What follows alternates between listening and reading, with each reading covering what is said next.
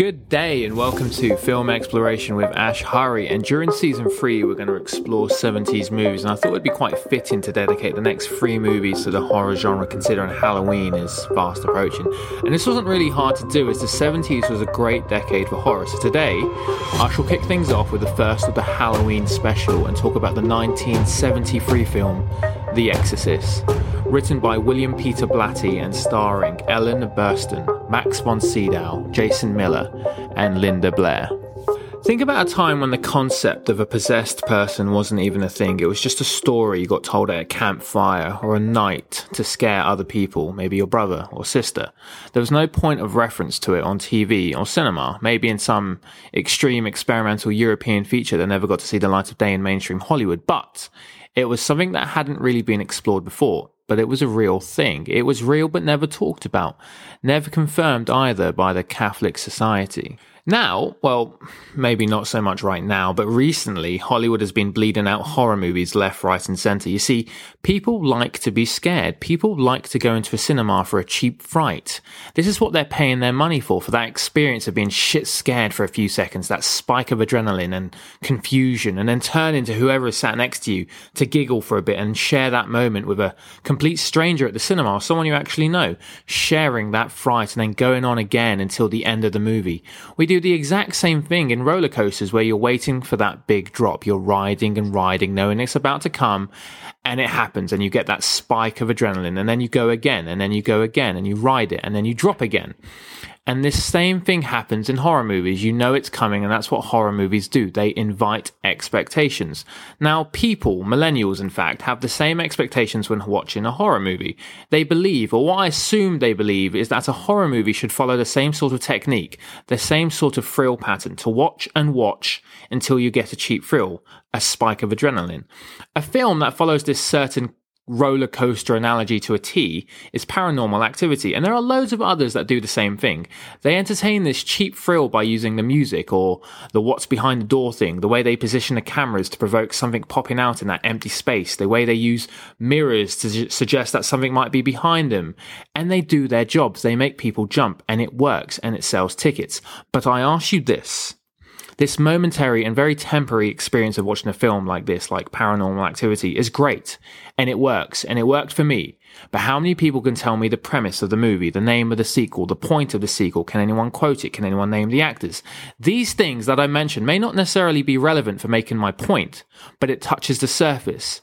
It's made for someone in the moment, not for a legacy, and that's okay if you know that's the cause of this artwork. You see, you have 2 types of horror movies.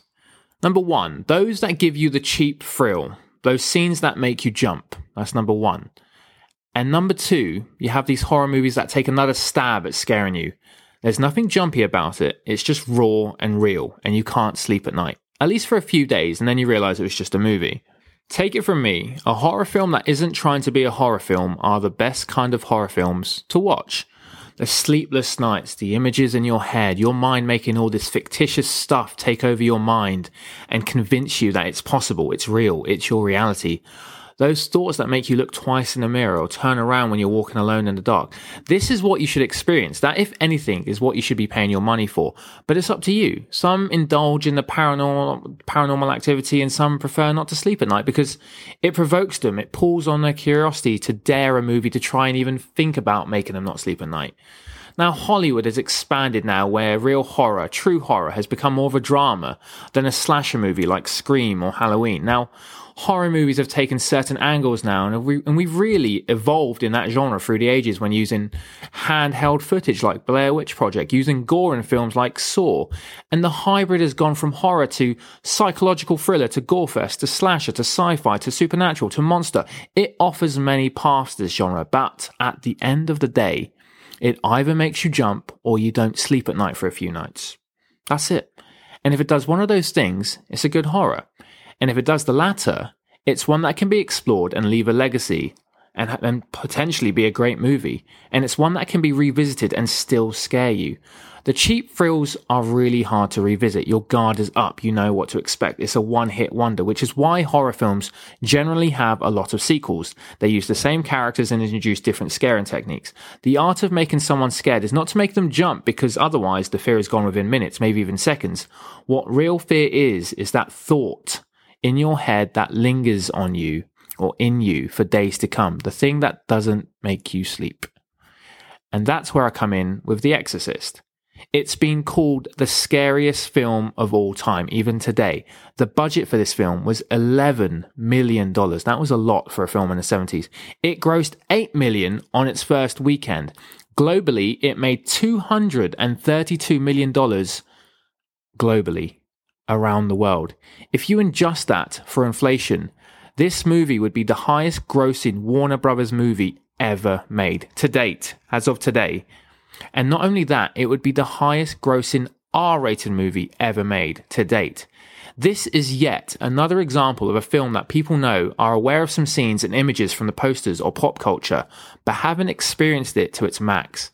Many can identify the famous image of the man stood outside the eerie lamppost looking at the house, a reference to René Magritte's painting Empire of Light. But what is really strange about this film is that today, expectations are held higher than curiosity. And what I mean by that is just people have decided not to watch this film from what they've heard.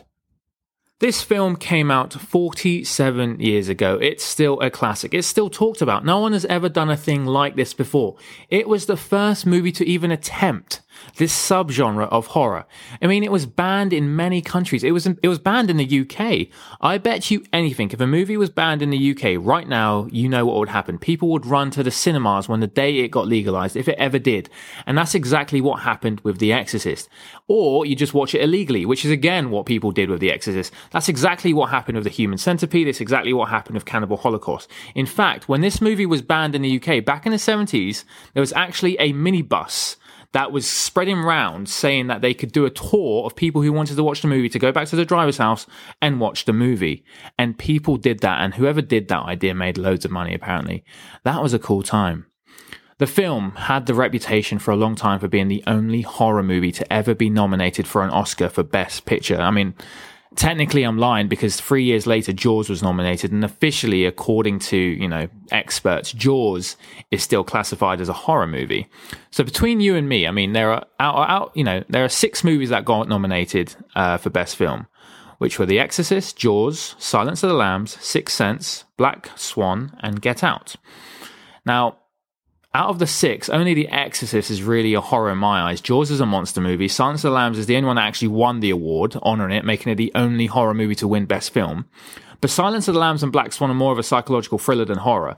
And Get Out was honestly, well, my opinion has been quite evident if you guys know me and followed my rant 3 years ago, but I just don't think that film deserved a nomination. Just in the heat of emotion did the movie get nominated. And that's all I'm going to say about that. But Sixth Sense, again, psychological thriller, yes, it was, but it's probably the closest thing to horror out of the other five.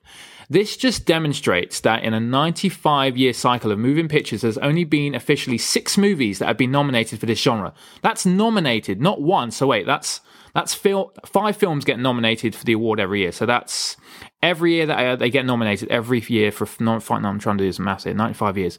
So that's 95 times five, so that's 475 films. So out of 475 films, six of them were officially horrors, which means, calculator, that's 1.2% of films nominated were classified as horrors in the history of the Oscars. And The Exorcist was the first one to have that honor, in my opinion. And if you drop the other five, because I don't think they're horrors, that means that less than 0.21% of films ever nominated for Best Picture was a horror movie. That is ridiculous.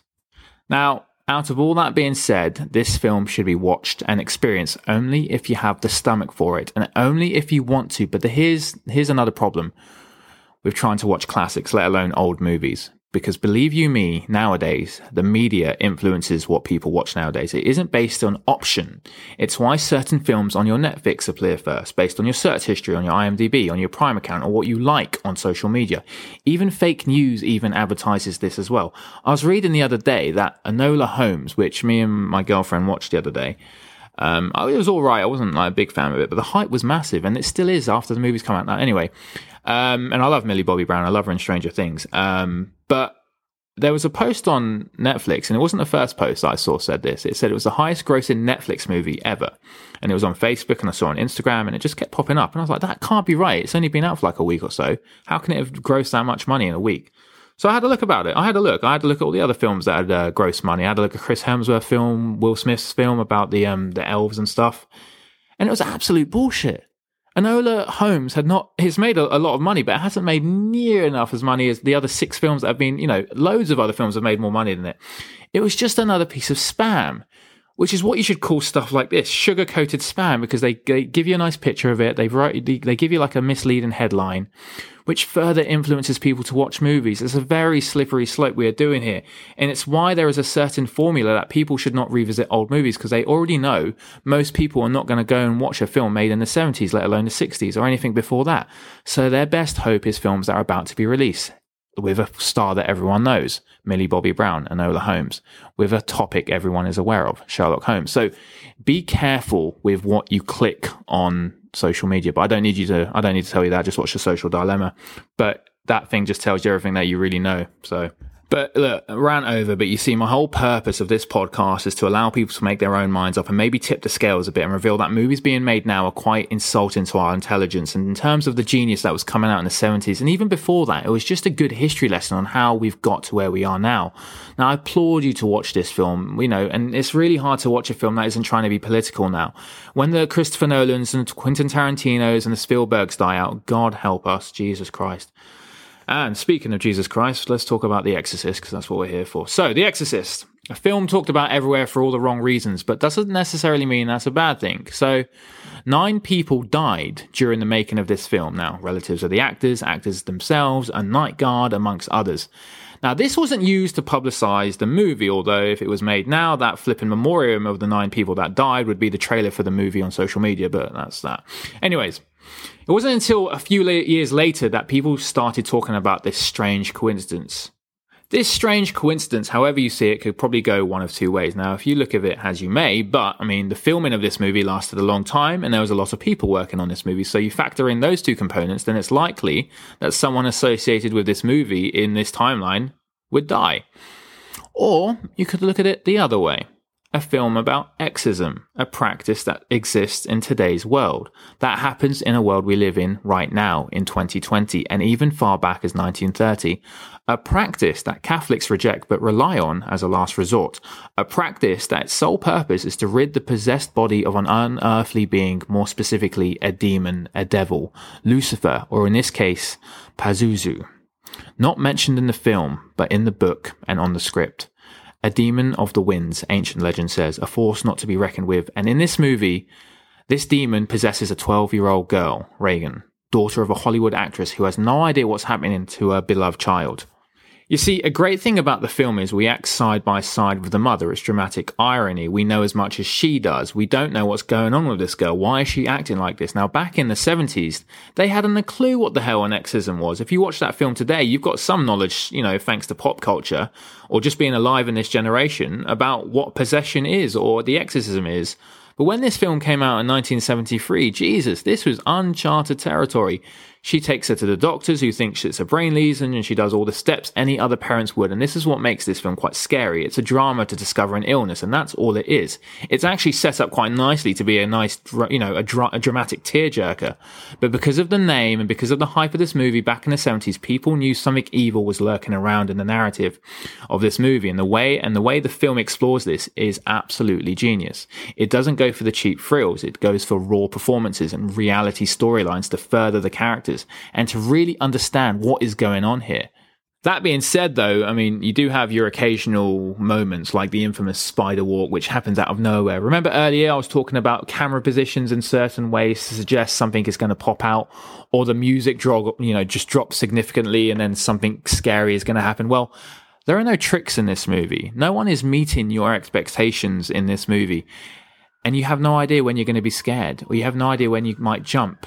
The movie is in charge, and it's just showing you the reality of it. The spider walk is terrifying. I mean, I watched this last week, and I completely forgot about that scene, and it scared the shit out of me. And all it is Reagan, this 12-year-old girl who's possessed at the moment, is walking backwards down the stairs in this creepy spider fashion. And it happens from nowhere. It's creepy as hell. I mean, the most controversial scenes in the movie are not even jumpy, they're more psychological, like the vandalisms of the Jesus Christ statue, the devil using the crucifixion to masturbate. These really bold choices by the directors to do a movie like this in the 70s. And it does stay true to the novel. In fact, in the movie, they really dumbed these scenes down from how it was described in the novel. And this sort of gives you an idea of how far this movie will go to reach an authentic point of storytelling. There's no second thoughts on what audiences will think or what the public will think about them making this disgusting movie. It's just about staying true to this concept of the narrative, and also the exploration in discovery about this idea of possession, and also the idea of what an exorcism is. Now, with the scenes where she's having the exorcism performed on her, which is a total, it's a screen time of 9 minutes, so it's actually quite long. It's something that, hadn't been explored before. According to the movie, the Catholic Church would deny all actions of an exorcism, but in rare cases, they would have to get permission to do so by a leading priest assigned by the Pope. Today, I think, and this is what I've read, only the Pope would be the only one to grant an official exorcism on someone under extreme circumstances. Now, in the movie, we learn that she's able to speak backwards. She can speak Latin, no information about the priest that only he would know. She can physically move the bed, her head 360 degrees. And these, believe it or not, are real-life attributes to some of the cases that the writer discovered, which inspired him to write the novel in the first place. And it's a subject most which never existed, but it makes for a very interesting history lesson when watching a movie. And that's why it turns out to be a great film, why it's listed as one of the greatest American movies ever made. It's also teaching the audiences that these are real-life occurrences that are actually happening in the shadows of the real world. And it's eerie to know that this could very well be a reality. The idea of an exorcism indicates that the possibility, or that there is a possibility, of gods and demons, and the fact is that they might be real. And the possibility is just too much to fathom, and this is exactly what the movie is suggesting. I'll quickly finish on the opening scene in Iraq, which opens to no musical score. It's just done with a skeleton crew and Max von Sydow. In fact, because of America having no diplomatic relations with Iraq in the 70s, the whole crew that went out there was British. And the reason I'm talking about this opening scene is it really sets the scene for The Exorcist, of course, because it's at the start, but not just because of that. I mean, it's not in America. It's in a desert. It's not even revisited until the end of the movie when we see him again in that iconic shot. And it just shows the level of filmmaking that was done in this movie. The opening really brings that culture of Iraq in the first 20 minutes. You really know Iraq in the first 20 minutes. You know the country just from the opening scene, showing us the streets, the people, the weather, the landscape. It shows us a place that we're not used to. And we have this priest who later performs the exorcism at the end of the movie. And in this opening scene, he discovers the object, this coin, and this is a clue to what's going to happen later. And it really establishes to the audience that this thing is not something we have heard of, and it's clever that they sort of symbolically do this by introducing us to a place that we've no idea about their background or people or food or anything. And it's just as alien as it is to us about the rituals of exorcism.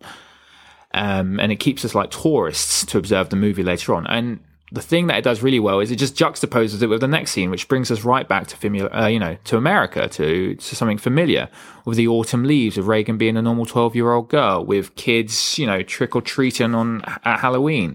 And then they slowly delve into this mystery of what is happening to this little girl.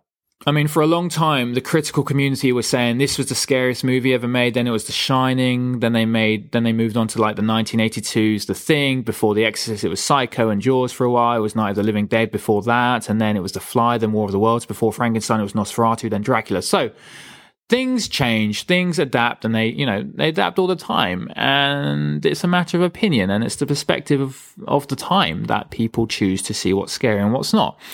All I'm saying is that almost half a century later, This film is still talked about. It's still considered one of the greatest horror movies ever made. It's technically, if you adjust the inflation again, the 9th most popular film of all time. And that includes all the Marvel films, all the dinosaur films, all the Star Wars film, every single film that's come out.